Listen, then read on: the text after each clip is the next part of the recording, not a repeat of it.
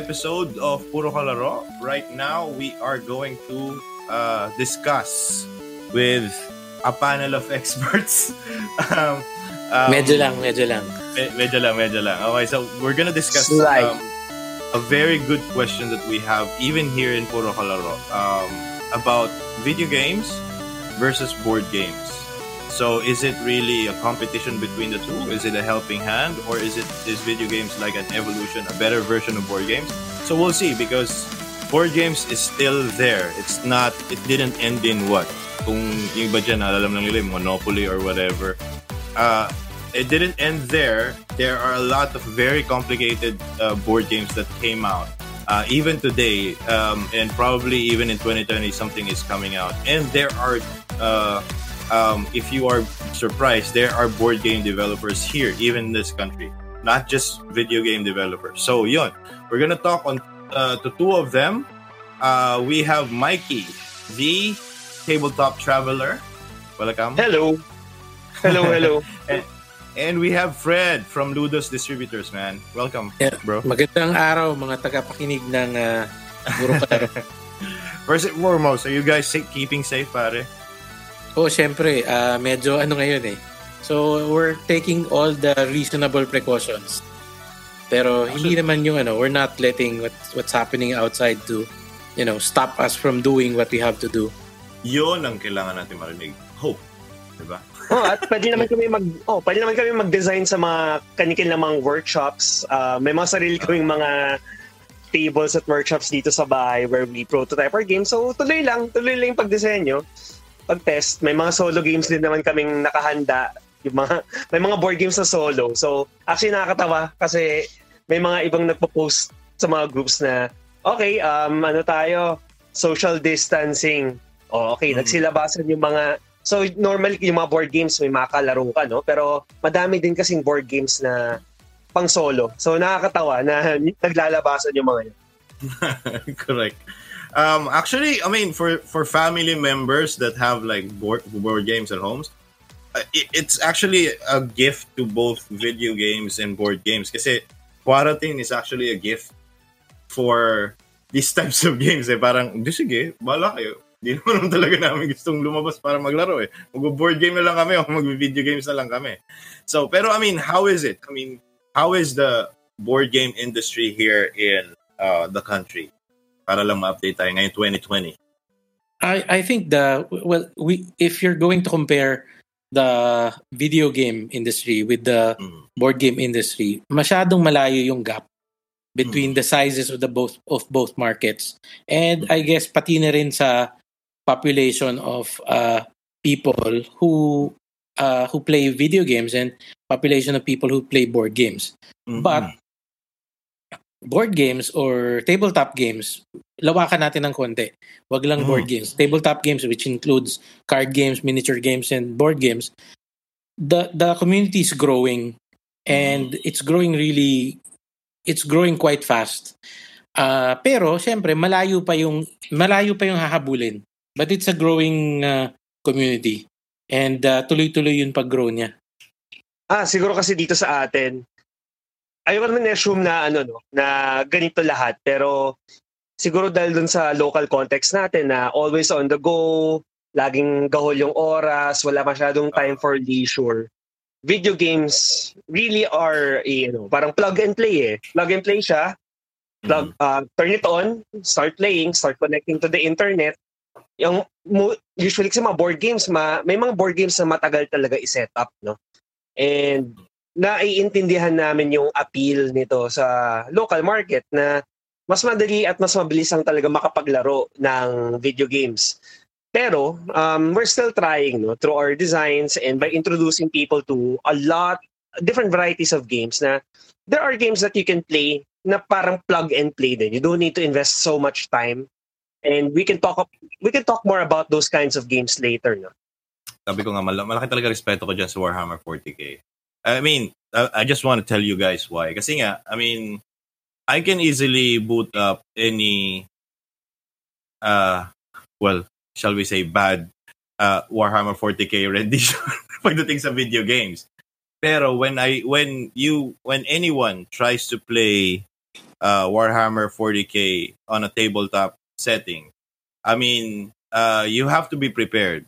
Um, I can't even compare it to like hobbyist games like yung mga Tamiya and all that because um, those games are, I mean, if you buy a Tamiya and all that, all you have to do is just maintain it. Pagdating sa Warhammer 40k, kasi kung hindi nga alam ng mga listeners dyan, it's like, it comes to you when you buy these pieces. It comes to you para kang para siyang ano eh, para siyang mix ng mga gunpla, mix siya ng mag, ikaw magiging artist ka talaga, ikaw magpipintura, eh, di ba? Tama ba 'yan? Yeah, uh, actually uh, yeah. pero yun mm. it, there's this there's this perception na mm. kailangan artist ka. Since oh. na-mention mo na rin yun. Eh. But uh, when I explain to people how miniature painting is, mm. miniature painting is actually closer to somebody color you, you know uh, doing a coloring book rather than uh drawing on a blank piece of paper. Uh-uh. True, because the true. miniature yeah, because the miniature is there. Eh. It's not a blank canvas.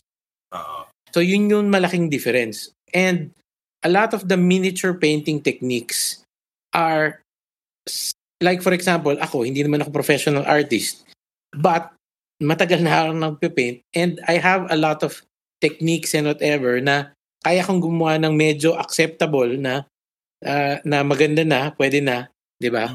Mm-hmm. Because you know, it's something that I've uh, practiced for quite some time. Mm-hmm. And kaya ko siyang ituro. Mm-hmm. So even if medyo limited yun yung art sa buto mo, uh, kaya mo pa rin mag-paint kasi nga yun nga yung, yung ang difference niya it's a, it's a little bit closer to me, uh, me, doing a coloring book than you know drawing on a blank piece of paper so may pagka ganun eh mm. yun Tsaka ano, I, I think yung first piece lang naman ang medyo intimidating if somebody is starting out eh. Kasi you're gonna do that how many more times? Kasi pare-pareho naman sila, di ba?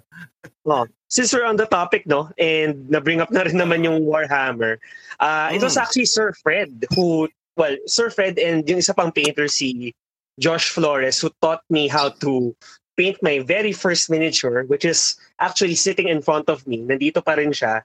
And it was only in December 1, no? So I played so many different types of tabletop games. Lahat mm. ng hmm. genres. Sabi nga ni Sir Fred, after nung December 1 na yun, medyo naging tabletop decathlete na ako. Kasi the only tabletop game subgenre I haven't tried is wargaming. And for the hmm. same reason then na although I consider myself an artist sa writing or game design, painting, nope. As in, from a very early age, na-intimidate na ako ng painting. Uh-oh. That's why yung December, what, de, de, nung December 1 last year, nagkaroon lang ng free workshops sila Sir Fred sa sa BGC. And I ha- I just happened to be passing by and sabi, oh, nandito ka pala. Why don't you drop by? And then mm-hmm. before I knew it, ayun na. Nakaupo na ako. I was painting my very first um, Age of Sigmar na Stormcast. miniature. O, oh, Stormcast Eternal. Tapos parang, ah, wow, ang saya pala nito. It's very, re- it was very relaxing no pressure, and then it came out so much better than I thought. So December 1 yon. And by January, so exactly 35 days later, I had 1,000 points of Warhammer 40k. Ganun kabilis ng turnover. It was real, tama ka, it was just the first miniature that's the hardest. And the hardest part about it is actually trying. And then once you finish it, parang wow, It was so uh, much easier than I thought. Yep. Uh, actually, yun, yun talaga yun eh. So, so most of the time, we don't even demo the game first. Mm-hmm. Uh, most of the time, what we want to do is demo the painting first. Mm-hmm. Kasi most of the people who are interested in miniature wargaming, they're already mm-hmm. gamers eh. So, hindi Uh-oh. sila nai-intimidate dun sa rules. Uh-oh. Sa, eh, di ba? Hindi sila dun na-intimidate. Na-intimidate sila sa pagpintura. Mm-hmm. So, if you break that barrier, kaya ko pala eh. Ganun siya. It's like that. Mm-hmm. And and these days, uh, yung miniature painting, hindi lang siya uh, naka, nandun sa miniature wargaming. Mm-hmm. Kasi the D&D players, the RPG pa- pen paper RPG players, they use miniatures as well. And natu- nagpamisan, dahil naglalaro sila, they also try to paint their miniatures. Mm-hmm. Tapos, yung mga board gamers, there's a lot of board games that also have miniatures in them. And most of them play unpainted. Tapos mamaya later on, teka, parang gusto kong subukan magpintura. Mm-mm. And then dun sila pumapasok dyan. So yung painting actually, yung painting aspect, siguro ang hindi nilang pwedeng pasukan ng painting is yung yung mga card games dahil you know, you you you can paint your cards, mm-hmm. you can customize it, but yun artist ka talaga dapat. You have to know how to draw. Oo. Lalo na pag-design your own. Ano. Oo nga naman. Yun ang medyo ano. Mm-hmm. Okay. Pero I mean, John, can you re- recall nung nandun tayo sa ESGS? I mean, there were these kids that were creating their own like card games on their own and all that. So, uh, Mikey, how is that? How is the experience of like creating your own uh, game? Kasi um, I think saludos we've we've uh, already met the creator of Combatron. So, I mean, how is that creating for the first time uh, your own card games or, or board games or whatnot? Hmm.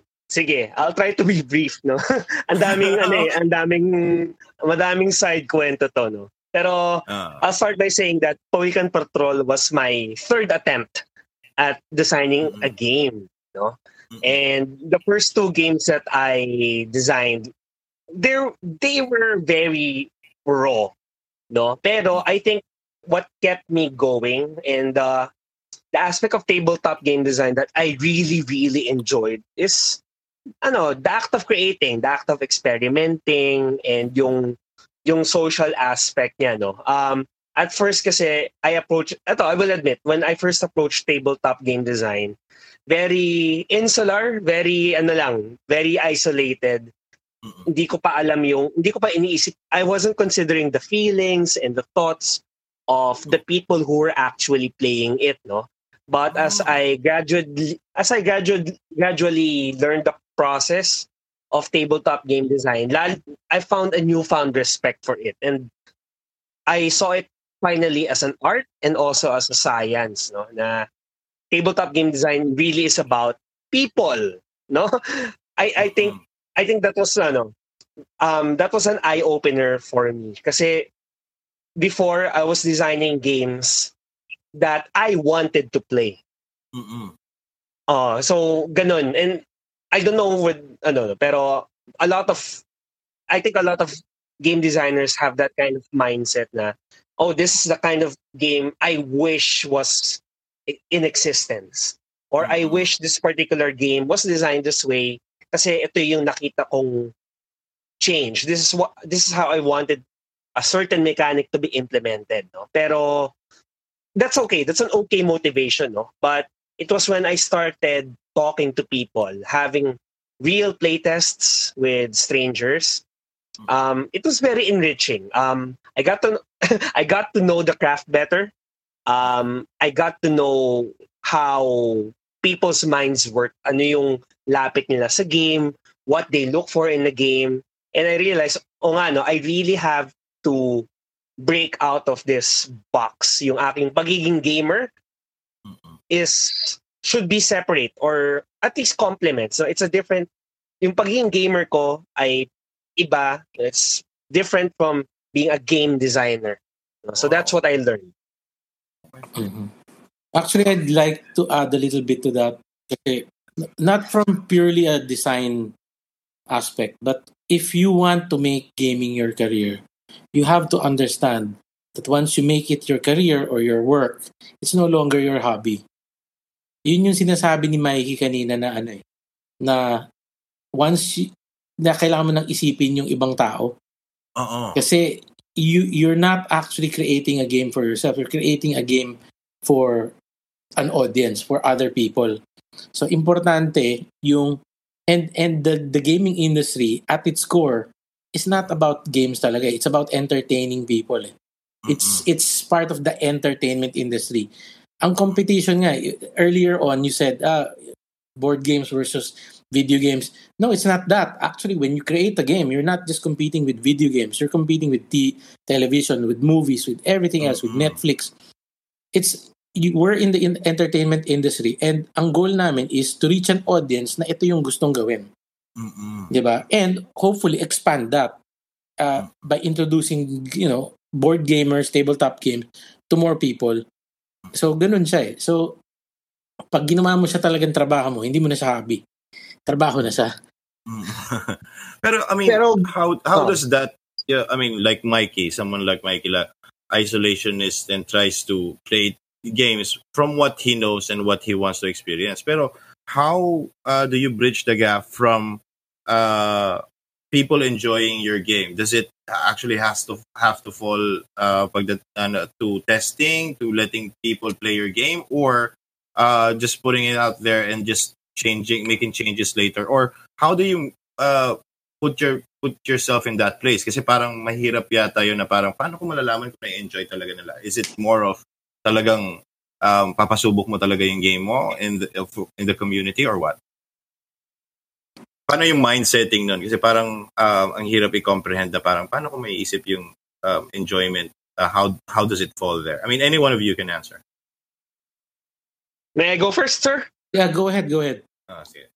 Sige, um, well, one of my mentors, no, si Nico Valdez and also Thomas Regala, no, yung creator ng Combatron, they would always remind me, no, to ask myself this question at the very beginning of the design phase who am I designing it for and why? Kasi medyo kanina tumatangent ta kami papunta dun sa sellability or yung viability ng isang game design no to get people to choose tabletop gaming as their medium of entertainment pero as an exercise in design um or as a craft it's very important first to find to ask yourself an honest question and to mm-hmm. answer honestly, para kanino? Who is it for?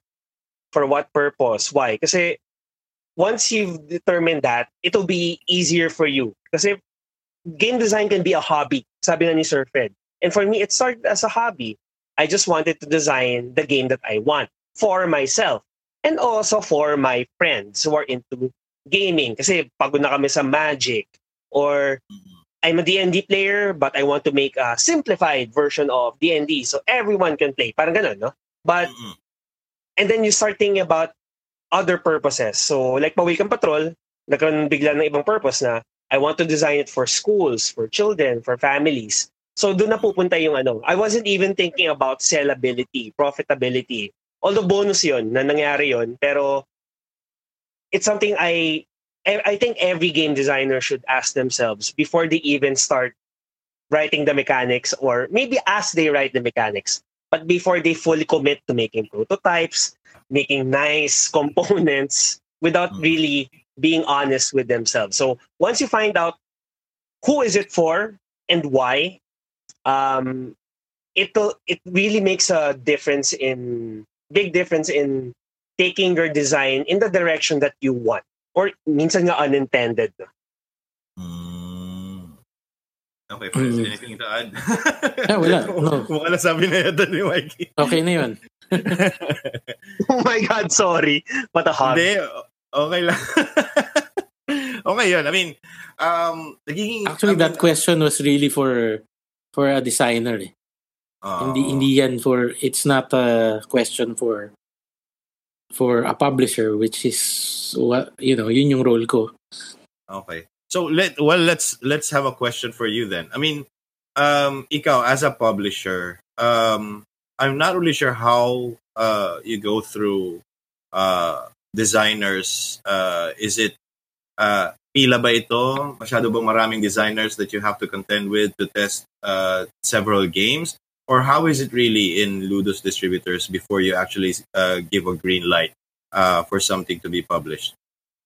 Uh, matagal yung process pero hindi naman siya talaga oh, wow, wala, ang daming pila, di ba? Uh, uh, there's a lot of people with d- designs or design ideas and honestly, I think 95 to 99% of the ideas are shut down.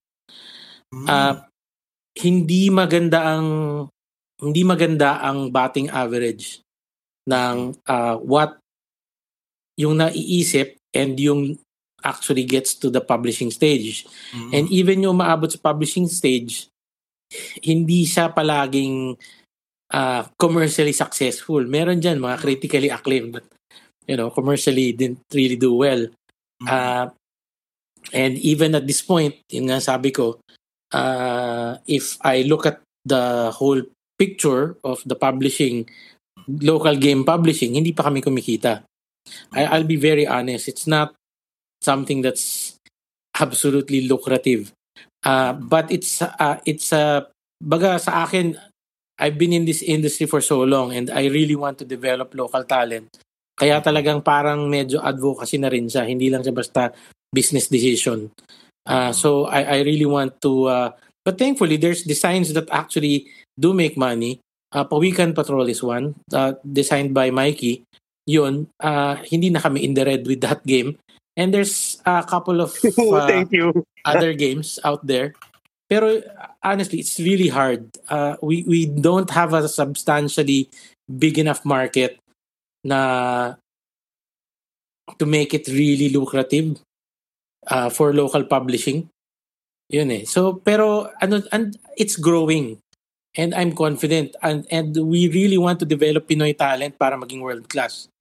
Uh, we actually have a game now na na-launch na siya sa SN last year and ni-launch sa US this year. Wow. Uh, so it's called Folded Wishes. Uh, it's designed by a Filipino and uh, co-published by us and the uh, US company. Mhm. So yun, pagka yung mga, Byron! yung mga listeners nyo, yun, pagka hindi sila familiar, hanapin nila yung Folded Wishes. Try it Mhm. out. I think uh, the fact na may may American publisher that gambled on it, uh, medyo malapit na tayo. Not quite there yet, but you know, may, may nagde, nade-develop na natin yung mga local talents natin dito for game Very design. Pero sa bagay, how did how did the US company uh, came in come into the picture? Kasi parang um what are their roles? Um did they shoulder all of the production in the US side or Uh, na, for for Folded Wishes ito sa it was a co-publishing deal so hati kami. Mm-mm. So Paano? pero ah, basically ano parang ah kanya yung kalahati ng gastos, sa akin yung kalahati ng gastos. Ah, okay. Basically. So Pero where, par- where kasi ako rin naman yung na- nag ano eh. Ako rin Ay, naman correct. yung nag ah, basically nagdala sa kanila nung game. So parang Oo. Ah, kasi hindi naman ako I'm not exactly a talent manager. Oo. So kung binigay ko sa kanila yung game tapos 'di ba? Tapos out ako, di Oo. out ako talaga, 'di ba? Kasi parang inevitable ako eh. na maging talent manager ka. Ha? This, parang inevitable na maging talent manag- manager ka ng mga talents ng, ng Minsan ganyan si. Sir Fred. Pinopromote niya kami.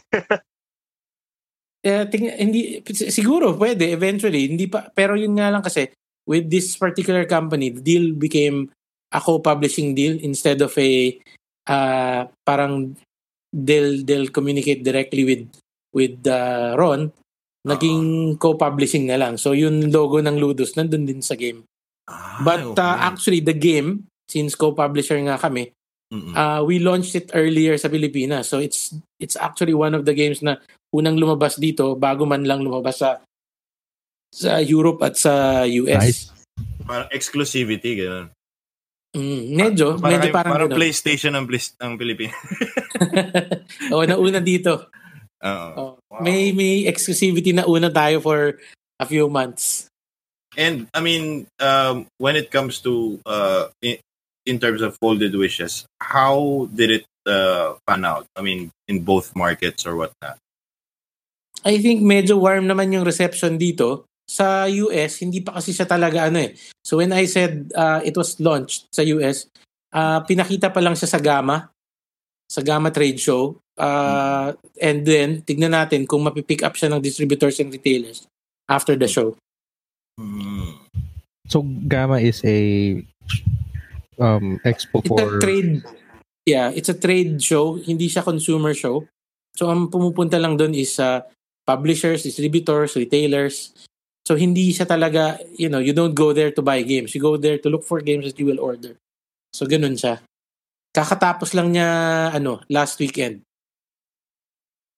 um in terms of yung mga uh, what's this expos or conventions, meron bang sa Pilipinas na mga ganyan? Meron. Since we mentioned Ronald Villaver na rin, di ba? Uh, he, he does a yearly thing called Bacon. Uh, there's also, yung Bacon is Board Game Advocates and uh, Enthusiast Convention. Ang ganda so, ha? oh, Bacon. So, it's a play on words dahil nun yung uso si Salt Bay. Uh, uh, okay. Bacon. so, so it's a play on words. Uh, there's also uh, some D&D groups that uh, do their own D&D events, but mm. nothing major. We don't have anything as big as Gen Con or uh, mm-hmm. Origins or SN sa Pilipinas kasi nga hindi na pa tayo ganun kalaking uh, kalaking market. So mm-hmm. usually if you want to see board games, uh, sumasali rin kami dun sa mga ibang games like uh, e- ESGS, uh, mm-hmm. shout out para kay Jobert Yu, uh, yung organizer ng ESGS and some other conventions. So medyo kukuha tayo ng space doon, tapos doon tayo maglalaro ng board games. Play of words, man. This genius. Diba? Bacon. Oh, mo. Ganda. Pero Everybody... actually, hindi, hindi, hindi masaya si Ron dun sa pangalan. Na-outvote lang siya dun. Everybody loves bacon. Pero, I mean, anyway, um, I hope it, it actually grows to something. Pero, I mean, uh, in terms of market, um, do we focus on the Philippines or do you think it would rather be best to just focus, uh, to just uh, parang pagsamahin natin yung mga enthusiasts in Southeast Asia or Asia in itself? Is there some kind of um, gathering um, that happens in in both places like Southeast Asia or or in whole of Asia na uh, board gamers and designers can cling to? Oh no. Mm, wala pa wala pa talaga. Kasi all all the small countries in Southeast Asia Mm-mm. have uh, you know, small small markets. Mm-mm. And ang problema kasi sa Southeast Asia, we're all still different countries. Oo. So mahirap talaga magpapunta ng tao na you know, just to play board games and you know, you have to buy your plane ticket and whatever. It's kind of like a big commitment. Mm-mm. Uh but having said that, it can happen. May mga connections na rin naman tayo sa mga at sa mga ano sa mga ibang gamers at ibang mga distributors, ibang designers within Southeast mm-hmm. Asia. Mm-hmm. But uh, the the countries that have big in in Asia, the countries that have big board game conventions would be uh, China, uh. Taiwan, Japan, uh, yung mga yun. Not even okay. Singapore has a big really? board game convention. No, I was no, I was don't. expecting that they were the the hub for all of this, diba? Most of the time. Uh, no eh, hindi maliit pa rin kasi ang Singapore eh. Uh-oh. And and uh, you you look at the Philippines, we have we have an ESGS mm-hmm. and uh for the electronic games. And so the Singapore. Singapore also has that. But yung board games kasi talaga, hindi, wala pa siyang critical mass eh. Mm-hmm. Like a show like ESGS can draw in like 20,000 people. Uh, the biggest, I, I would say the biggest tabletop gathering sa Pilipinas is probably a Magic, Magic the Gathering tournament and we can get 1,400 people. Mm-hmm. But that's it. So hindi pa siya nandun sa na level na yung convention talaga. And another thing with having conventions is you have to have a lot of content. And right now, the Philippines and even even Singapore, we don't really have our, a lot of our own content. Diba? If you go to the conventions in the United States or in, in Europe, you'll see the publishers. A lot of publishers are there. Uh-huh. Eh dito sa Pilipinas, sino bang publisher? Ako lang eh. Or, or you know, there's like maybe some independent publisher that have has one one one or two games. That's it. Mm-hmm. So, ano yung content na ilalagay namin? Wala. So, so I think that's the biggest challenge. Eh. Mm-hmm. So, even for us, when we're joining events, that what happens is we want to expose this hobby to a wider audience. So, when we join something like ESGS, we're targeting the video game community na, oy, hey, you might also enjoy this. So, ganun yung style. Mm. Pero really, I mean, uh, the tabletop community and you guys um, have a huge space when it comes to ESGS. Um, the, uh, is the turnout there um, always, uh, I mean, is it getting better each year? Nakita well, ng ESGS na ba tayo? Yeah. Sige, sige. Ikaw nga, Mike, Mikey, anong experience mo sa ESGS? Ikaw na lang magano. Ah, okay. Um, this is our third appearance no ng tabletop uh area sa no ESGS no. Uh-huh. Okay, um I was there during the second one. Um, it was actually the debut. No, it was the it was the indie launch of Pawikan Patrol, and I wasn't expecting much because I had the impression that ESGS was really geared towards the video game scene, no? But mm. I don't know. Um, I don't know how it was with the others, but and Sir Freddy was there din, no? But maybe because I had a good spot and maybe because there was ano um it was an open area din naman and I was by the corner. And maybe because the maybe because the art was eye popping, no. So shout out to Pat Ramos for making the art for Pawikan Patrol. No? Pero it got the attention of passerby, no. And I think the novelty of seeing a tabletop game and a cute looking tabletop game at that no? In an e, at ESGS so ang naging experience ko for that entire for the entire two days that I was there ang talaga um, it was non-stop demos no? It was non-stop demos. All parang a demo would last for 15 minutes. I barely recovered and then we're moving on to the next. So ano talaga siya jam pack siya. My experience of ESGS you know, 2018 it was great. No, um, was able to sell a lot.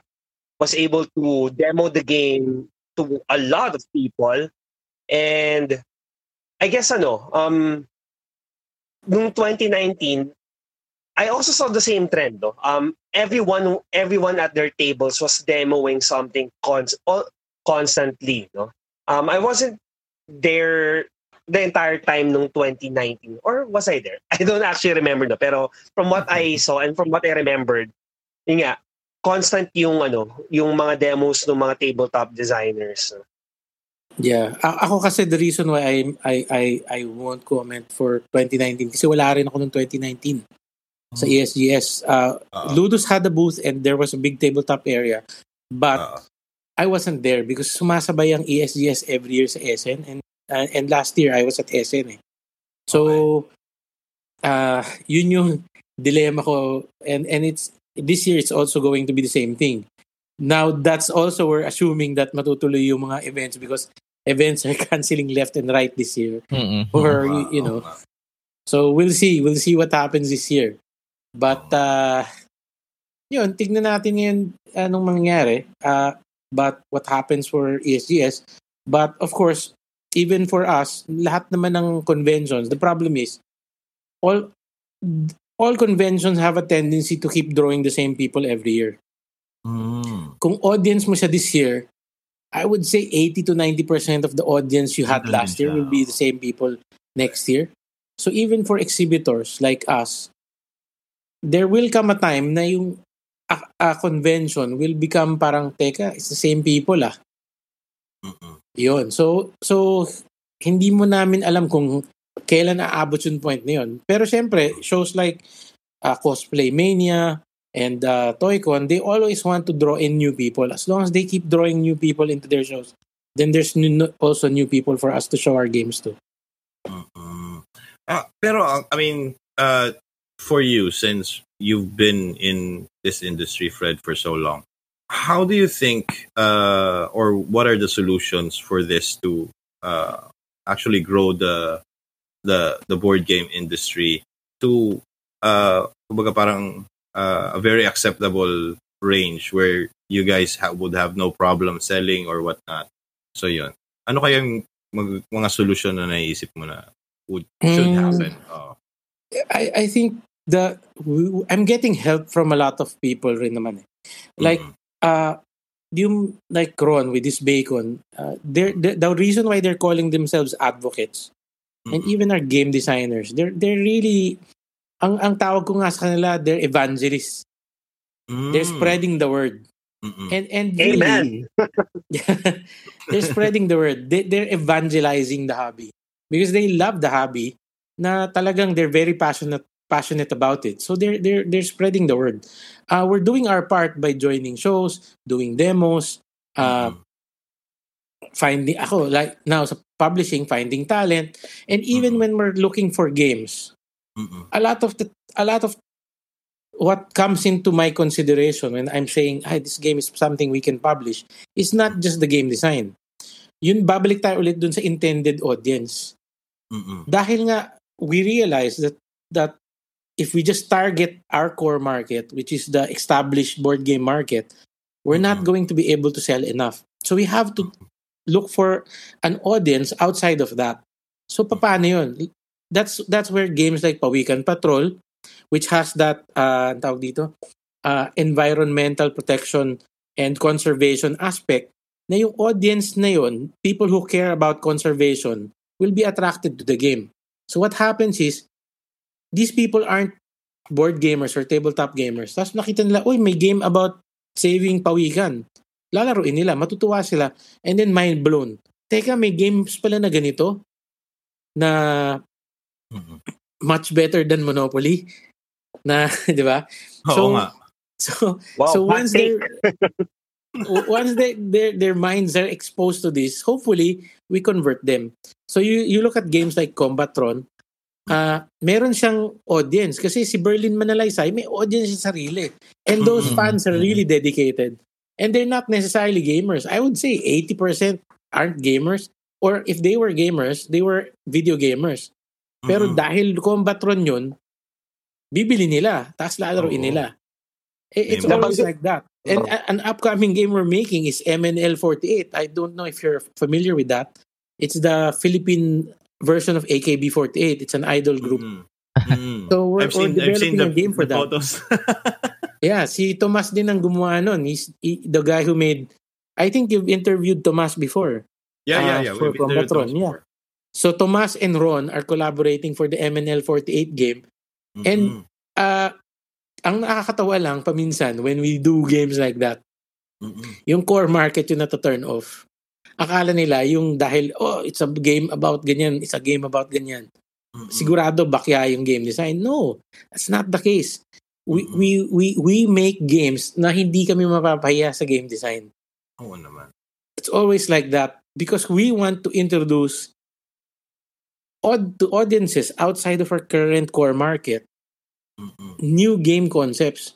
So talagang hindi rin papasa sa amin yung ano, ta- you can ask Mikey, talagang sobrang brutal kami pag nag we're, we're, we're, we we're uh, ano bang tawag doon? We're weeding out games.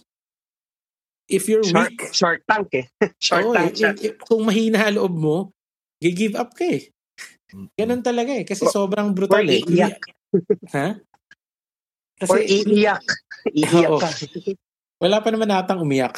Pero siguro But but we're like that eh Be- because we can't afford to to just, 'di ba? We have to weed Oo. out uh, Yung margin of error medyo mahirap. yeah, and, and even Malaki then we still risk. make mistakes, Oo nga. 'di ba? Mm. So yun yung ano, yun yung yun yung the sad reality of the industry. But eh, we're not giving up. We're still here. Mm. And we're coming up with more stuff. Uh see, you know, some some designers are more very very prolific. Pero yun nga eh, sabi ko nga mga 90% hindi papasa talaga eh. Ah, si yung si Balangay Entertainment is now on their 14th version of the Trece game and they still don't have an approved design. It- it's that Talaga? brutal. It's that brutal. Grabe. How how long usually ang design process from from concept up to yung I mean acceptable version? It's Ano average? iba eh. Yun kay Mikey, ilan ba? How was how long was uh, pawikan? It's pretty long. The acceptable mechanics nasa 3-4 months. Yung acceptable layout that would work.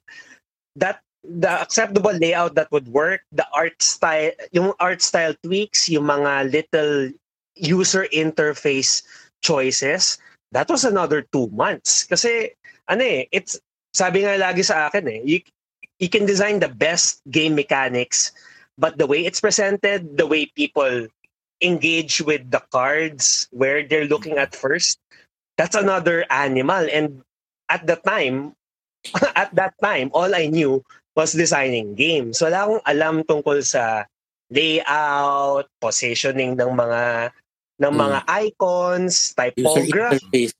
Oh, oh, yung user interface. Ah, uh, I had to learn that on the go. Tapos kahit yung color choices na yung icons, hindi lang kailangan iba-iba yung designs, kailangan may certain color scheme din and color associations.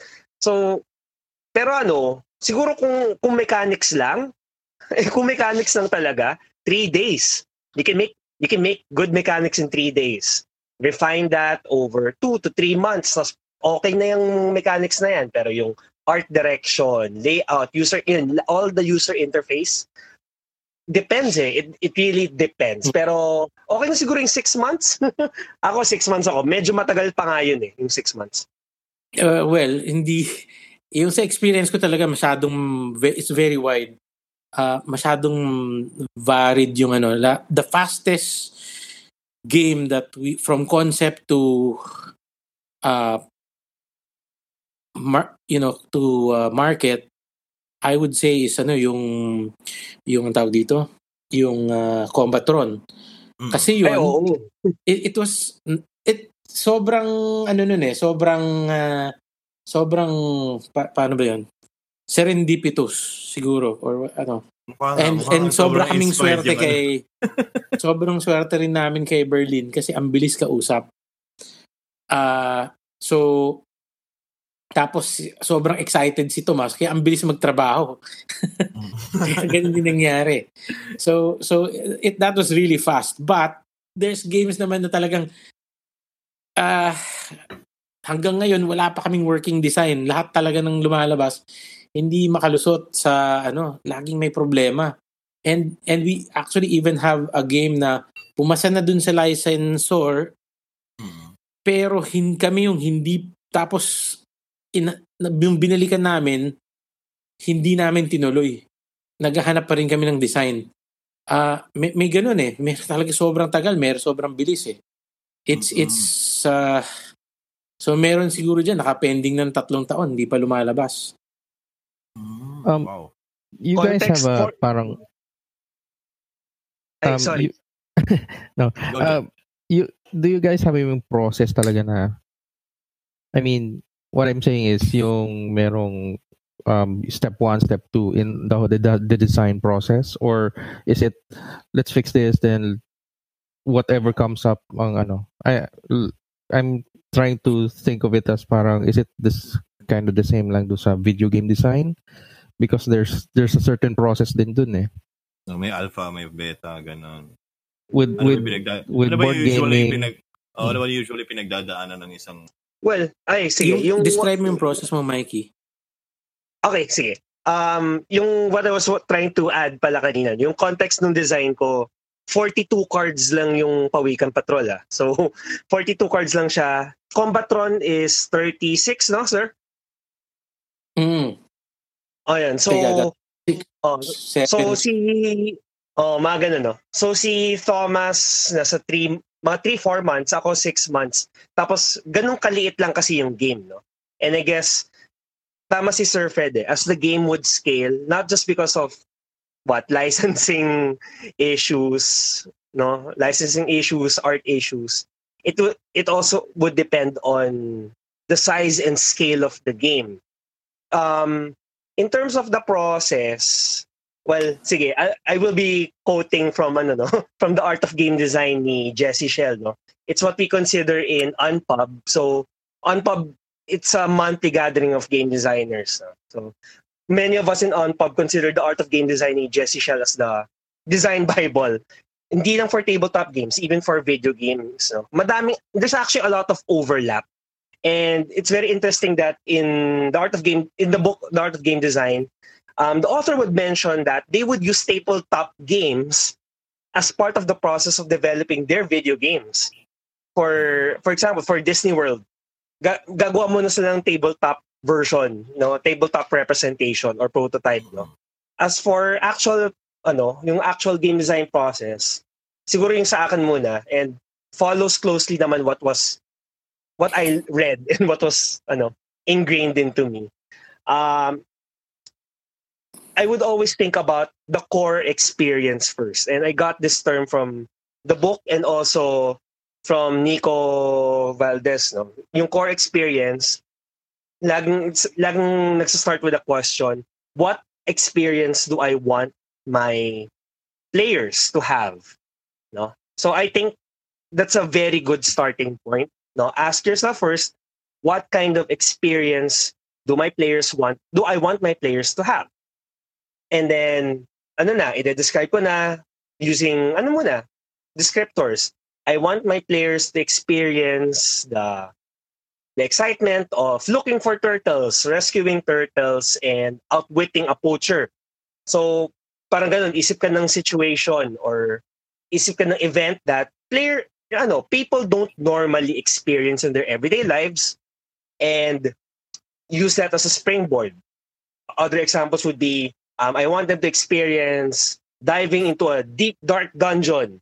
Tapos limited yung vision nila. So parang gano'n, you describe in detail the kind, hindi naman sobrang ano, in broad strokes lang. What kind of ano, experience. Tapos, after nun, ano lang, play around with some mechanics. Ano lang, i-type ko lang yung mechanics or scribble on paper lang, kahit di pa siya sobrang detailed. Then make a, tapos ano lang, make very crude prototypes. Ito, pride and joy ko lagi showing people how Pawikan Patrol used to look like. Pieces of scrap paper lang siya with drawings. I still have a picture of it.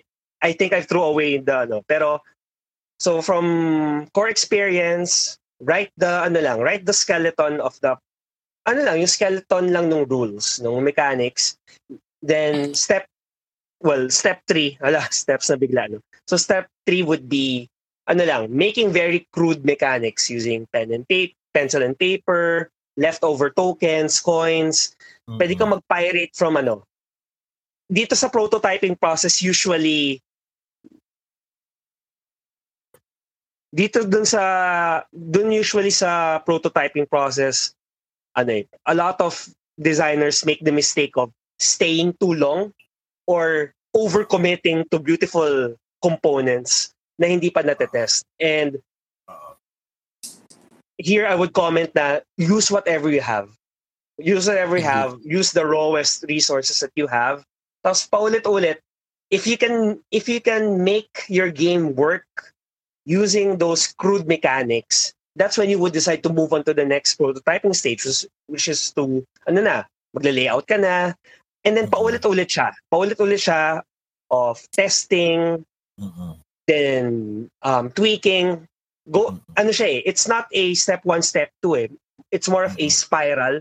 You're always going mm-hmm. back to if the prototype doesn't work, balik ka sa prototype, tweak something. If the prototype still doesn't work, revisit the mechanics.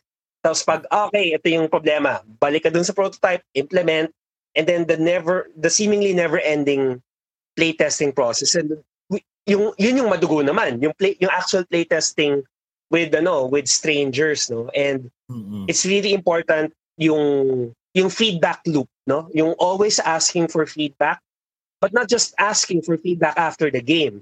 Observing people during the during the game. Take a lot of notes no? And um kung may recorder ka kung may camera ka get consent to record the process. Pero i think so i think i mentioned this at the very beginning no nung nung recording natin na mm-hmm um, it's it's a it's about people. you really have it's really important for us designers to be in touch to empathize empathize with our ano with the playtesters and see how they're reacting and to ask the right questions. And then paulit-ulit lang yan, paulit-ulit until don't even think about the art minsan no merong bad habit of skipping right away to ano no, to making nice components. Hindi.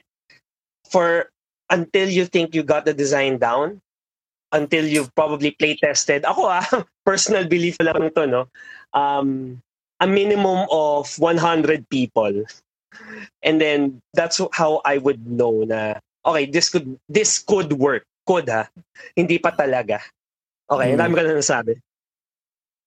Yeah. And and and even then you you you can go through the entire process and then still end up with a product na you know or a game design that needs to be you know buried in the backyard. Mm-hmm. Talaga nangyayari 'yon eh. Mm-hmm. Uh, umaabot pa minsan yung ibang games pag dinala sa akin, meron ng art, meron everything. And then I would say, no, abandon this idea. It's not going to work. It happens. Uh, and yun yung ano eh, yun yung sinasabi ni Mikey na wag ka muna mag-commit sa art, wag ka muna mag ano, lalo na kung yung art mo ipapa-commission mo. Mm-hmm. Eh sabay biglang hindi pala gumagana yung game, medyo patay ka doon. Oo. 'Di ba? Pero so, I mean, what, what usually when it when it lands in your lap, Fred? I mean, what is usually the the main reason why a game doesn't work? Una, mechanics. Pag talagang may, paminsan, meron parang turn one, parang this game's not going to work. Meron ganun eh. Pero yung yung designer, convinced na convinced na siya na ang galing ng game niya. Aabot pa kami sa point na mag-argue pa kami. Tapos pag hindi siya talaga niniwala, lalaruin na tapos papakita ko sa niya kung gaano kasira yung yung game by by doing something that will basically prove to him that the game doesn't work. Mm-mm. Kasi when, sometimes, paminsan kasi, I, I'm pretty sure Mikey can also do this. And a lot of the other game designers can do this. Binigyan mo kami ng rules. Mm-mm. Automatically sa utak namin, umaandar na yung potential scenarios eh. Pag may nakita kami agad na broken na pwede mangyari, even within, just by reading the rules or, or on turn one, we'll have an idea that there's something wrong with the game or if it's not going to work.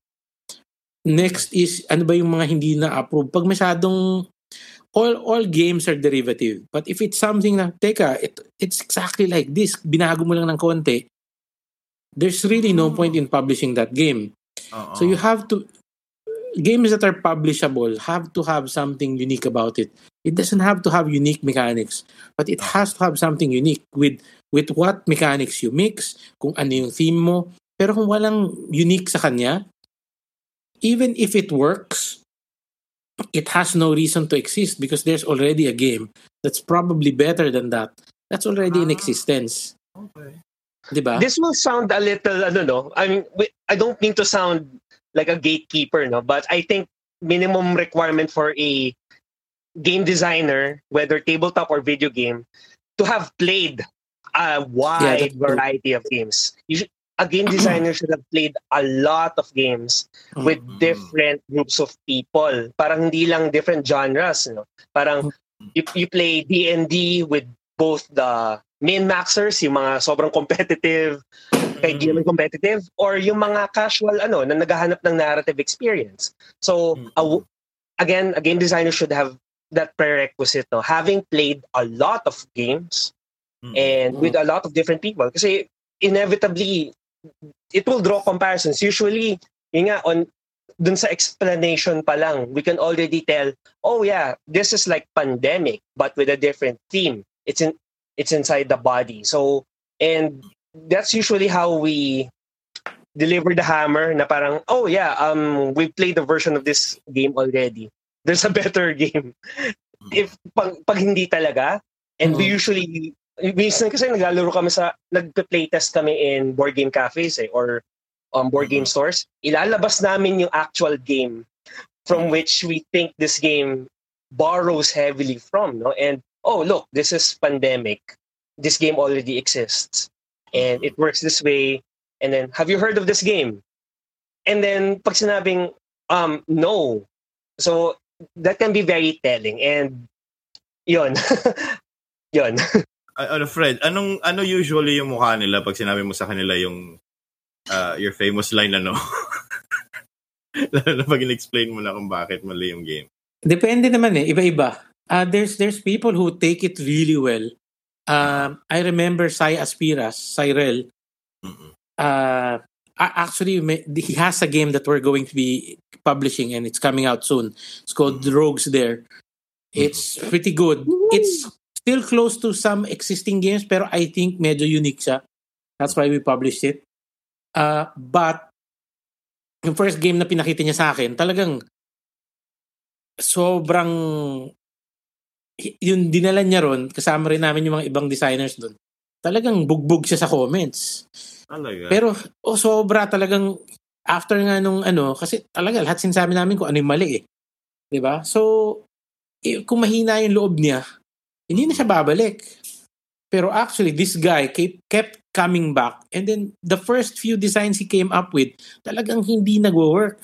Meron, meron pa nga siyang isang game, talagang yun yung sinasabi kong experience ko. Turn 1, sinabi ko hindi gagana yung game. Wag na natin, wag na tayo mag-aksaya ng panahon, hindi to gagana. Tapos, and he took everything in stride. Mal- malakas ang loob nitong si Sai. Pero ngayon, anong nangyari? Meron na siyang ano, mer- I'm publishing one of his games. Because he he has the correct attitude eh. Na hindi siya, yung when, when he hears something na mali, he doesn't take it personally. Mm-mm. So, kailangan ganun ka eh. Kasi, yun nga eh, ang problema kasi sa game design, when you're, parang may taong sinabing pangit ng baby mo eh. Mm-mm. 'Di ba? And if you can't take that if you can't take that uh professionally and you take it personally, talagang hindi ka tatagal. Kasi yung your game design is your creation eh. Mm-mm. So parang baby mo yun eh. Tapos biglang dinala mo dito, tapos biglang eh, business it sabi, ah, ang cute ng baby mo. Ba't ganyan yung baby mo? Bakit, ano, bakit ganyan? Bakit ganun, di ba? Mm-mm. Masakit yun. Masakit yun. Kaya, Solution, so ang solution ni Sai, gumawa siya ng bagong baby. basically, oh, gawa lang siya ng gawa ng bagong baby. Hanggang sa makakuha siya ng ano, and and right now the guy when he comes up with ideas, they all work. They're not all things I'm willing to publish, but they all work. Mm-mm. Pero yung una talagang pinakita niya, yung the first few games, talagang akala ko wala nang, ayun ba, akala ko walang hope. Wala eh. Yung parang, ano ba to? Grabe, sobrang, ano, sobrang, pero hindi eh. He took it in stride. And when he started din, si Sai, he played only a few games. Pero ngayon, lumalaki na yung experience niya eh. Mm-mm. So, so he is, baga, ano talaga, you have to have uh, a lot of XP points Mm, to okay. get there. Would you say na itong game designing is can be t- taught in schools, ganun? Uh, I think so. It, is, and it's, and no. Yes and no, I, I say. Kailangan meron ka innate talent eh. Because right, most of the ga- guys I'm working with right now, they, they didn't go game design. They, they, they have no game design Bachelor of uh, Science in Game Design course. And ito, derechahan na lang tayo and may tatamaan talaga. Quite honestly, that I feel that the guys I'm working with could teach some of the people in academe a thing or two. When it comes to game design, I'm not talking about game development. ah. I'm talking about game design. Because tabletop, with tabletop, you can't hide things with flashy graphics. Eh. Di ba? Mm-mm. your game has to work. Hindi pwedeng flash graphics, nice nice animation. Hindi ka dadalin nun. Mm-mm. Eh, but if you see a lot of the games, paminsan, sa el- video games, di ba? There's one game that's like, wow, breakthrough. Let's say, auto chess. Bago siya talagang genre. Tapos pagkakas nun, everybody copycats. Gagayahin na lang. Mm-mm. Tapos ang mangyayari, mananalo yung may pinakamagandang support or yung may pinakamagandang art or whatever, di ba? Mm-mm. And and you look at the ano ba yun? Yung mga Dota, LoL, yung mga ganyan, Mm-mm. They're basically all the same things. Mhm. And even like say Blizzard, they came up with their own uh, ano bang tawag dun sa genre na yan? Battle Royale ba to? Yung yung parang Dota, MOBA. MOBA. MOBA, yeah. Yung MOBA. MOBA. 'di ba? Sino pinakamalakas ngayon? Mobile Legends or Mhm. whatever, 'di ba? Pero he, he, if you really look look at the core game design, pare-pareho 'yun. That's Di ba? Iba-ibang characters, iba-iba lang yung pag-tweak nila ng balance, and iba-iba yung level of support. So, so pagdating kasi sa game design, yung a- apart from Dota, di ba? Mm-mm. Yung amount of level ng actual game design ng mga lahat ng sumunod sa kanya, medyo mahina. Oo. Do you get what I mean? Yeah, yeah, yeah. Pero with with board games, you really it's even harder to get away with something doing something like that. Now, for example, oh, ito, this is like Dominion except it's in space. Pagtatawanan ka talaga. Talaga. Hindi, so, hindi, hindi it doesn't...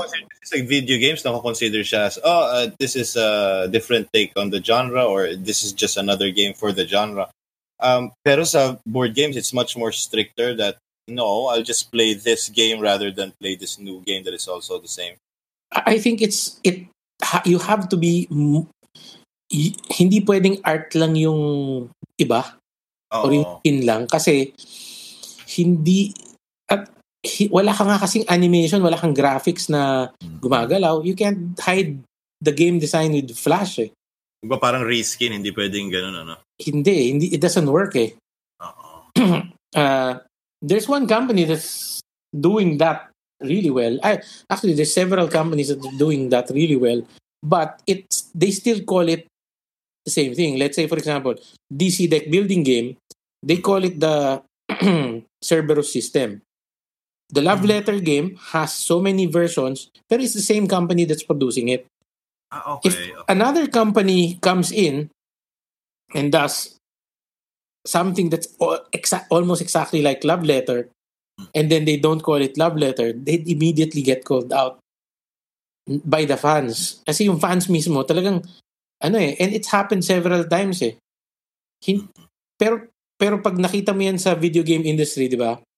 When LoL came out, nagkaroon siya ng market share.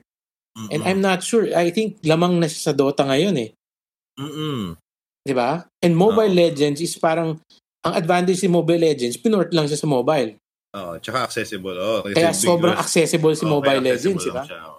So, But it's basically the same game. But if you do that with tabletop, eh baraha pa rin yun eh. Yung platform mo pareho. Uh-uh. Di ba? The experience when you're playing is exactly the same. Mm. You immediately get called out. Dahil wala ka talagang, hindi mo may tatago eh. Uh-huh. Kasi baraha pa rin yun eh. Mm. Di ba? Hindi man lang, hindi, basta medyo iba talaga eh. And, uh, yun, I, I think there's that were, were you there, Fred, when I mean, because matagal na, I mean, particularly in tabletop scene and also Warhammer uh, uh, games and all that. Medyo matagal na siya sa scene, but it's also a small community. Um, I can still remember way back, I think early like 90s or whatnot. Um, it's in Robinson's Gallery and all that. There were really a few enthusiasts that were there every day, uh, playing, arguing actually Warhammer Warhammer tabletop games. I mean, were you there during that scene? Um, is Ludus distribution? Um, uh, I've been at the Warhammer scene from the beginning, so that was probably us. Feeling ko nga eh. That's why I had to ask. Kasi nga, yeah. I mean, I was I was back then in the 90s, I was an avid uh, Magic the Gathering Magic the Gathering player. Uh, andun, isa ako sa mga nagagalit sa sa ano to sa mga uh, basketball enthusiasts, basketball card games enthusiasts kasi parang pwedeng palaro kasi nakaharang na kayo. So, isa ako sa mga ganon. So, um, pero uh, the reason why I brought that up is because Magic the Gathering has been there since the 90s and has recently been ported to uh, a video game. Mm-hmm. Um, mm-hmm how is that? I mean, and it's also very successful. Actually, um, I could admit na parang lahat ng naramdaman ko when I was playing Magic the Gathering returned when I actually played this game. Um, yung and it's much more easier easier because wala ka ng um, player na nagpapauso ng rules. Kasi automatic nakaset na in stone and all that. Do you think the same will happen to uh, like board games in the long run? or this tradition of creating I think on a designer standpoint for Mikey I think it's still there because it's it's um mas masarap yung feeling na may na may na-accomplish ka uh, sa paggawa ng uh, tabletop but you think on like existing games exact I mean meaning do you think like Combatron would eventually go into that uh uh spear okay uh, let me answer that in several steps Sige, Let, sige. Let's, I'll, I'll talk about Magic the Gathering Arena first. Mm. When Magic the Gathering Arena was about to you know come out, Mm-mm. it caused a lot of panic with the Magic the Gathering paper That's community. true. People were thinking, "Nako, katapusan na to ng paper." Exactly. Oh. But what happened actually was the reverse. What Mhm. happened after Arena came out, lumakas yung paper magic. For some strange reason, lumakas ang paper magic. Bakit? What actually happened was, Magic Arena opened Arena, opened Magic the Gathering to people who previously just played video games. Mm-mm. Tapos nakita nila, teka, meron, ano to, bago, sige, laruin ko. Pinapanood din lang yun sa Twitch, yung Magic Arena. Tapos pagkarason, pupunta sila sa tindahan, meron pala na itong physical eh. Mm-mm. Pagpunta nila sa store, hindi na kailangan turuan ng tindahan. Mm-mm. Kasi marunong na sila. Correct. Next, the, the interesting thing is, after Arena, actually, lumakas palalo ang Magic the Gathering paper. Mm-mm. Which is talagang parang, ha? Bakit ganun nangyari? Because it wasn't, it were, wasn't actually eating up the paper market because the pa- people who played paper magic still wanted to play paper magic because iba pa rin talaga yung experience na may kalaro ka sa harap mo. Totoo. What happened was, yung mga lapsed magic players, yung mga naglalaro before, nalaro nila ulit yung magic, ano, tapos parang, teka, parang gusto ko ulit ah. Tapos Mhm. hahanapin nila yung lumang barahan nila, magno-nostalgia, tapos mamaya makikita mo, nasa tindahan na ulit. Naglalaro na ulit eh. ng paper magic. Yun ang wala Diba? ako eh. Nabenta ko na lahat eh.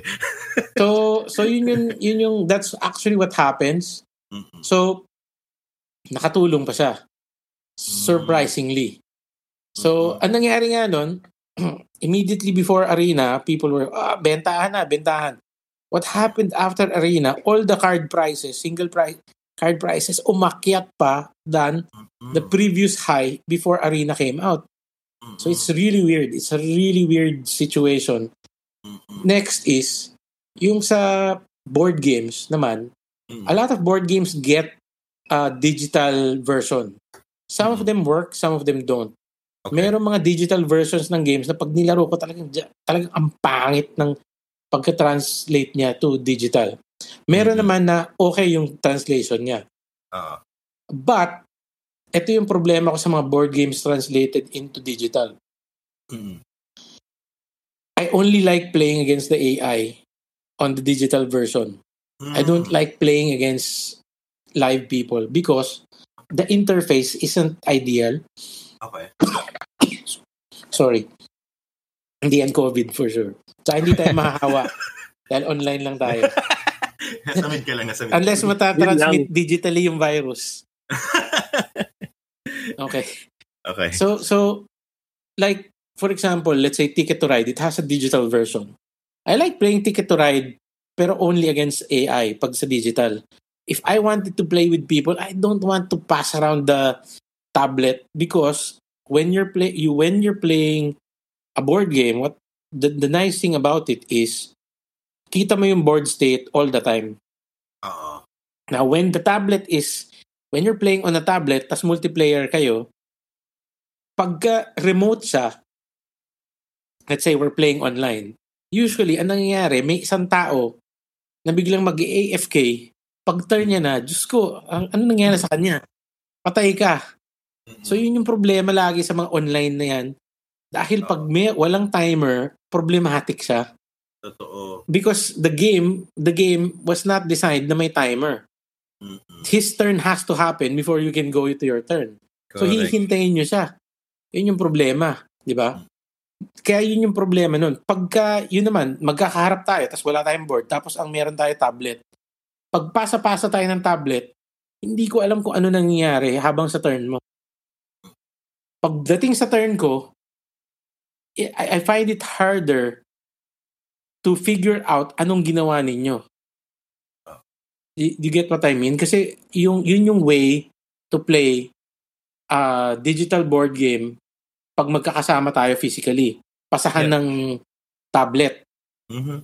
Just doesn't work. Pero pag AI kalaban mo, kita mo laging ginagawa niya. Kasi eh, maski sa turn niya, hawak mo yung tablet, di ba? And yung AI, laging tumitira yon At saka mabilis tumira. Oo. So walang lag. So yun yung issues ko with the digital board games. Mm-hmm. And a lot of times, yung when you're playing board games, you you want to look at the you actually want to read your opponent. And ito yung wala. Ito yung actually nawawala na element when you're playing Magic the Gathering Arena. Because you can't read your opponent. And actually, yung isang problema ko sa arena ngayon, I also play arena, mm. mas maraming pikon, Diyos ko. Yung pagtalo na, iiwan ka na lang sa ere, tapos bahala ka. Ubusin mo mm-hmm. oras ko. So, ubusin yung oras mo para lang, sige, talo na ako eh. Ilahang ko na lang to. Mm-hmm. Diba? Pas, you, you want to wait for your win? Iiwan niya sa'yo yung ano mo, talagang may, may mga ganun. Because people have a tendency to be more like, behave more like assholes if you uh, don't sit sit across them at, you know, sit across yeah. them from a table. It's just, I don't know, it's just human nature. You look at social yeah. media, people are nastier towards each other on social media. dahil walang consequence eh. Di ba? And and that translates. And and I think yung yung yung element na yung kalaro mo na sa harap mo. There's still something to be said about that. Uh, and and it, there's something invaluable there that hindi kayang i-replicate ng anything digital. Even if all these board games are translated to the digital version or whatever, iba pa rin eh. That's, I guess that's also why paper magic persists and is even thriving better even with the with arena available. Correct. Yeah, yung I mean, I, I can definitely... Appeal. Oh, sige, go, go, Mikey. uh, to the ma- paper magic thing, no, and I guess board games in general, um, there's the appeal of having something physical that you can hold and revisit every now and then. Yung yung kasi I I I still collect TCGs, no? And mm-hmm. it's really nice being able to hold those cards, put them in a binder, flip through mm-hmm. them. Ang sarap tingnan eh, yung collecting aspect. And many correct, board correct. games are so nicely made na it's nice to see them on the shelf. Nakihilera sila nakaka-proud mm. ipakita, naka-play out lang sa table. Like Ticket to Ride, ang ganda niya talaga tingnan kapag ano. And some other beautiful games like Scythe, pag nakalatag yan, Warhammer, pag nakalatag lahat yan sa mesa, ang sarap mm. hawakan. It's like a toy. it, may overlap with toys no, na they're very tactile, nice to have, nice to collect, nice to look at, and kahit yung being just being able to hold it physically in front of you. That's the other appeal of physical games. No? That, that's very true. Iba pa rin yung tactile experience nung nung may hawak ka. The, the, aside from yun, may kausap ka or may kaharap kang tao, which is really the, you know, that's really the main thing why you're, why you're playing games because you want to socialize with people. Mm-hmm. And, di ba? Yun naman talaga yun eh. Hindi naman, you know, we're not playing games just, ano, of course, we're all competitive, but it it's it all it all only has meaning in a social aspect eh. Mm-mm. I mean, I mean, I can definitely relate. Um, I used to play uh, poker in like poker houses and all that. Yeah, and compared to like uh, poker online, uh, it's very different kasi nga, um, most of the time you're you can't do your reads, your usual reads on how nervous a person is when making a bet. Eh, mm-hmm. compared sa isang click lang, medyo um, hindi mo babasa, bakit itong kumol? Bakit to ano? Kasi pag ganon, you can have your information on the face of the person. Bakit kumol? And you can ask mm-hmm. the question, bakit ka kumol? So, eh, I mean, depende sa kung kinakabahan yung answer niya or something. Yo. Baka nagbabluff or something. So, Pag hindi sumagot, alam mo pa rin, may, may, uh, may information ka pa rin doon. Exactly. Oo. So, yeah. So, I can definitely relate to that. Yeah, very good points, yeah. man.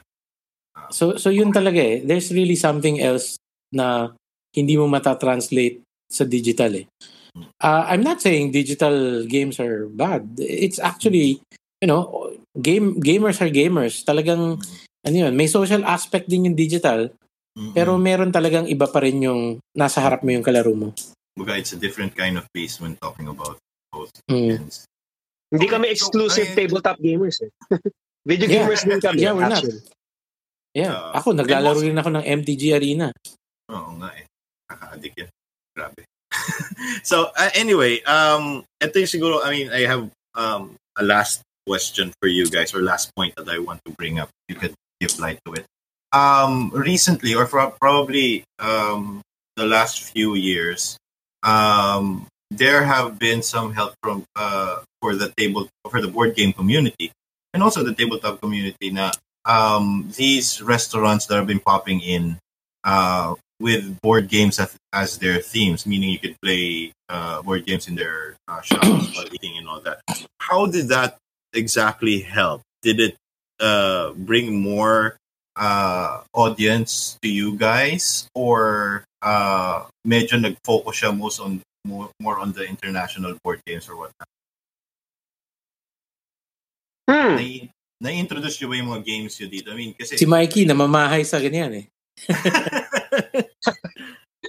actually, na sige, um, Pawikan Patrol was actually born inside a, it was conceived inside a, you know, tabletop cafe. Um, shout out sa Snacks and Ladders in Maginhawa. Okay.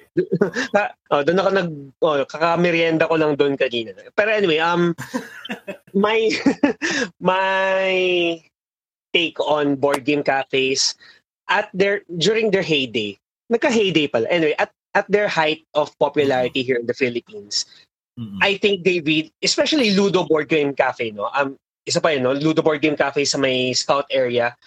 Mm-hmm. Um, it became, a, suddenly it became a trending thing. Suddenly, mm-hmm.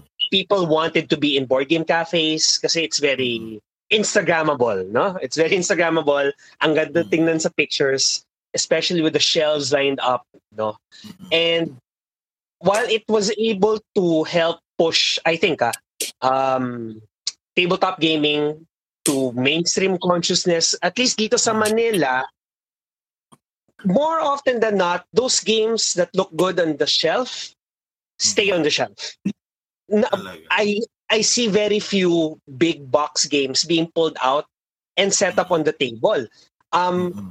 ito ah, in in many board game cafes I've been to, nandun yung mga big box games, the big name games, yung mga evergreen titles that we really enjoy. But when you look at the people, what are they playing? And there's nothing wrong with this, no? Pero they're playing Jenga. They're playing Uno. Mm. They're mm. playing Exploding Kittens. Organ Attack. Um, yung or Monopoly Deal. These are um, these are okay games. Um, nothing wrong with playing those games. They do what they do. They have a purpose quick entertainment, but yun at yun lagi. Um, I don't see anyone pulling Betrayal of the House of oh, Betrayal. I don't see people pulling out Scythe or Waterdeep. Splendor. well, Splendor, oh, medyo popular siya. Pero it's always those basic games. And no one actually plays the even Ticket to Ride. Ticket to Ride is a gateway game. It's a really nice game.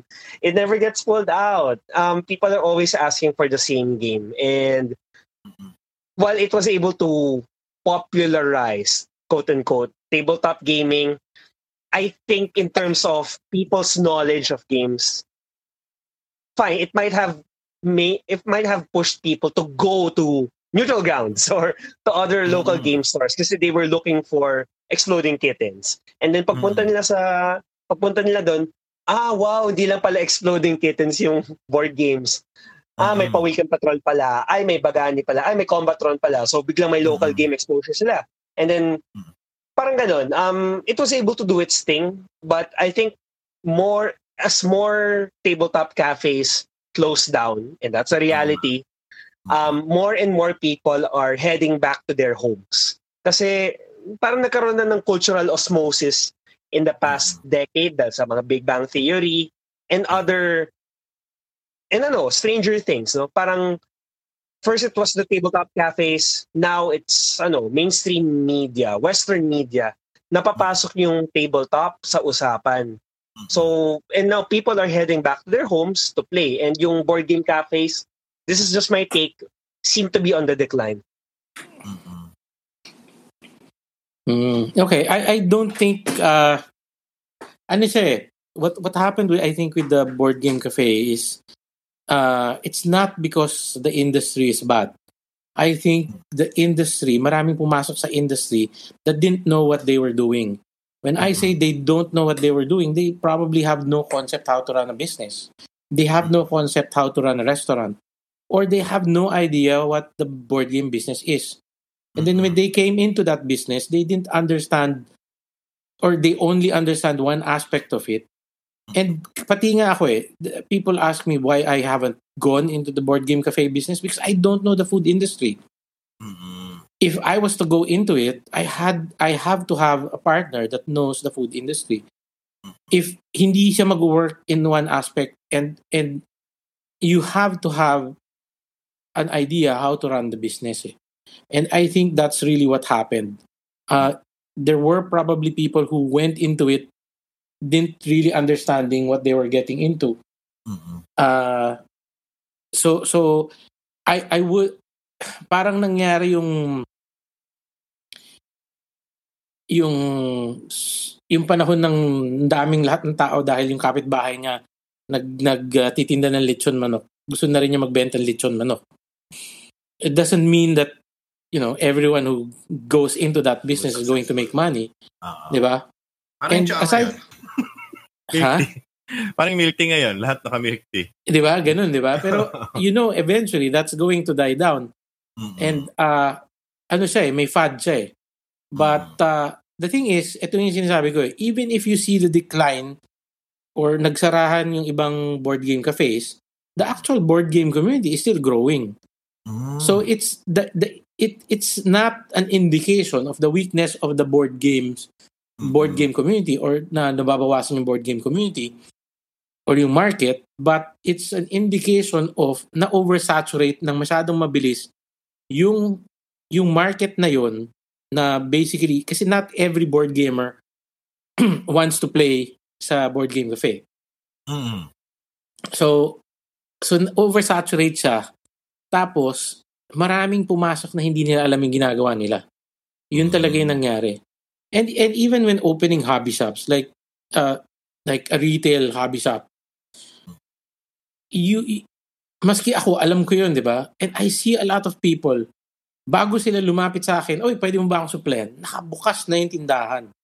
Mm-hmm. They haven't done their due diligence kung foot traffic or mm-hmm. meron bang market talaga dun sa location nila.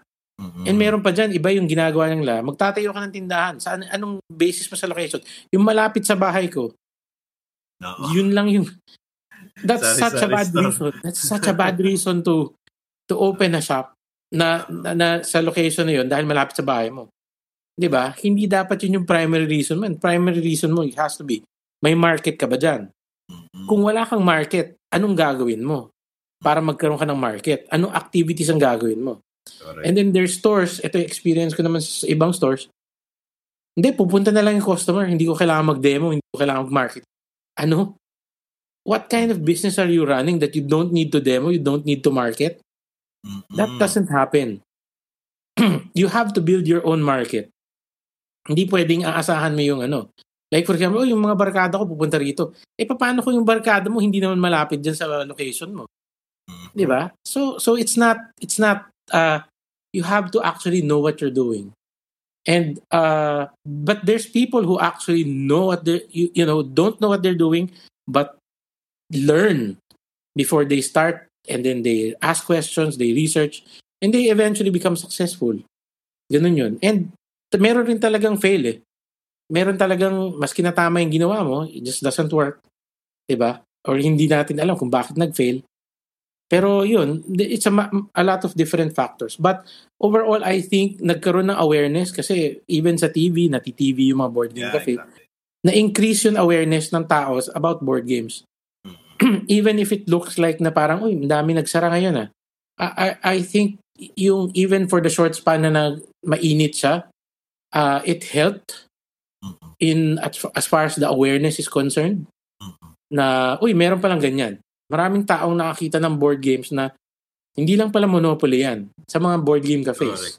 Mm. 'Di ba? So it it all helps even if ano, it, some people might think ay wala na tapos na yan. No, it's not. It's not. Uh, it's just the natural course of things. Mm. Yun. Very good points. Okay, so um, if you'd like to take this time to um, any events that you guys want to plug, Mikey? events? Bago, baka may um, marami kami kinakancel na events. Yun lang. yep.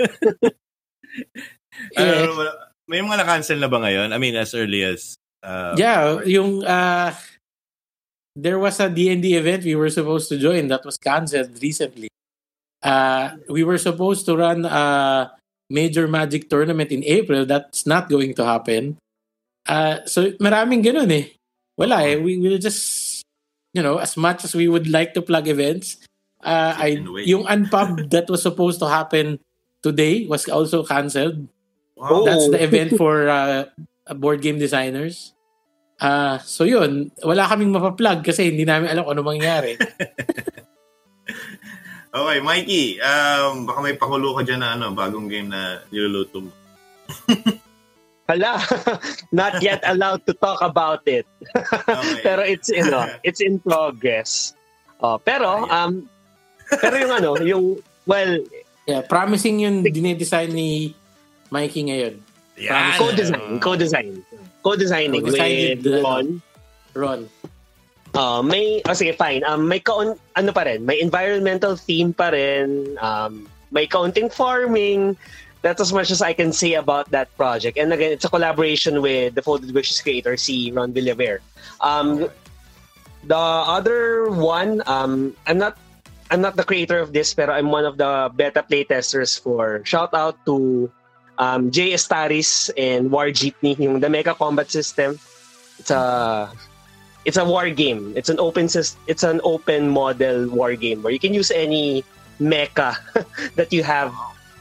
Oh, that's no, you can parang siya. Um it's a war game basically. You can use robots. Pero yun. So that's ano, that's what's in the pipeline at the moment. Oh yeah, and where um uh our listeners can actually purchase Pawikan Control if they need to. Where is it available? And um, you can buy it from any neutral ground store. No? Thanks, Sir Freddy. And um, Hobbs and Land, um, some ano, some branches of Hobbs and Lands and Build City. Shopee, Lazada. Shopee, Lazada, G Plus Store. Yan. Ayun. Original seller, ha? oh, oh, lahat ng ano, Ay. lahat ng local games yeah. natin, orig pa yan. Okay. Pagka okay. oras na pinipeke na kami, ibig sabihin nun kumikita na kami. Wish lang namin. Okay. Alright, thank you guys for giving your insights. Sobrang dami namin natutunan ngayon pa sa board games and everything and what's what's happening. So guys, always support local. Um, um, if ever you guys come across uh, Sir Fred and Ludus distributors, go ahead and buy one of their published games. Uh, buy Pawikan Patrol uh, support local, everyone. So yun. Thank you very much, Fred. Thanks for having us. Thank you very much. Yeah, thank you very much. You have a great day. And all of you guys, wag masyado puro kalaro. You have a great night. Bye.